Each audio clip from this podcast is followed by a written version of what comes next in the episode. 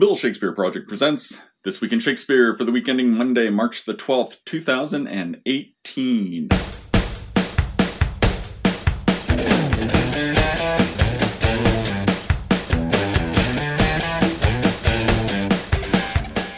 Hola, Bardophiles, and welcome to the 192nd episode of This Week in Shakespeare, a podcast brought to you by the Bill Shakespeare Project.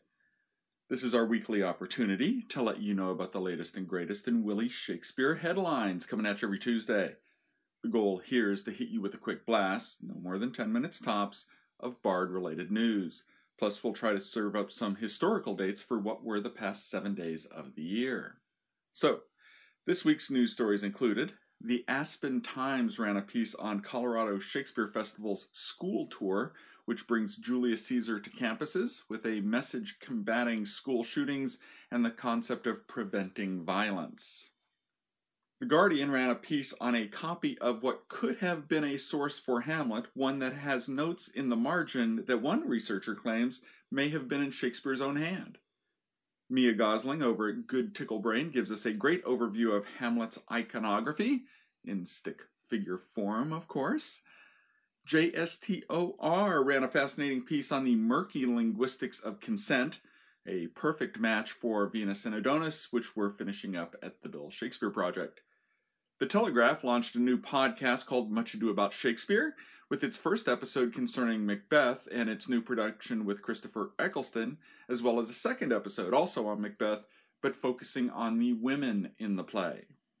Oregon Art Watch reviewed Othello and Henry V, which just began their runs in Ashland's Oregon Shakespeare Festival. Both received a positive review. Othello comes out as an excellent introduction to a difficult play, and Henry V dazzles with its naturalistic delivery of the text and an interlocking box set.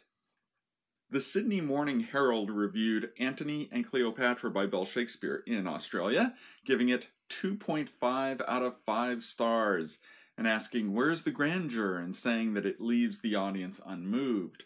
On the other hand, the Daily Review also reviewed the show running through April 7th, more positively giving it 4 of 5 stars, saying that much of the production's success depends on the charisma and conviction of the cast. And then, Australia Stage also reviewed it not as positively, saying the titular pair show a chemistry of a beaker over a burnt out Bunsen burner. And finally, The Australian reviewed Kings of War by Toneelgroep Amsterdam, a touring four and a half hour conflation of Henry V through Richard III, currently playing in Adelaide, Australia through, well, today.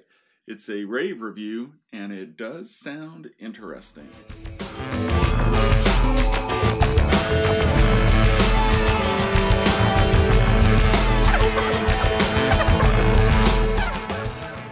Now let's take a look back on the last seven days and how they relate to Shakespearean history, both his and the history in his plays.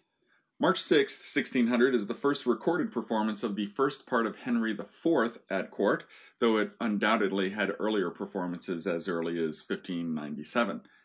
On March the 7th, 2000, British actor Charles Gray passed away. He had quite the Shakespearean resume, including four appearances in the BBC Complete Works series, Richard II, Julius Caesar, Troilus and Cressida, and the Comedy of Errors.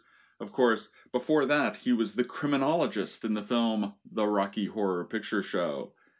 On March 8, 1967, The Taming of the Shrew, directed by Franco Zeffirelli and starring Richard Burton and Elizabeth Taylor, was released in the U.S. On March 9, 1806, American actor Edwin Forrest was born. Remember William Macready, who was born on March 3, 1792? Well, Forrest was an actor with whom Macready feuded, and it was their conflict that led to the Astor Place riots in 1849. On March the 10th, 1513, John de Vere, 13th Earl of Oxford, died. He was the lead commander of the army of Henry Tudor at the Battle of Bosworth, which ended Richard III's reign and brought Tudor to power as Henry VII. On March 11th, 538, the first siege of Rome by the Ostrogothic army during the Gothic War ended. If Titus Andronicus has a historical basis, this could have been a part of it. On March the 12th, 1619, actor Richard Burbage died. The main actor in Shakespeare's company, he was the man who originated such roles as Hamlet, Othello, Richard III, and King Lear. And that was in Shakespeare.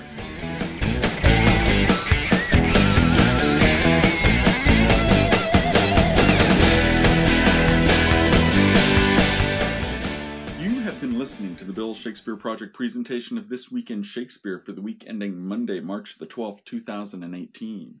For our blog and previous Twiz episodes, including links to the news stories we've covered, as well as the real Bill Shakespeare Project podcast, check us out at thebillshakespeareproject.com. And we'll catch you next week.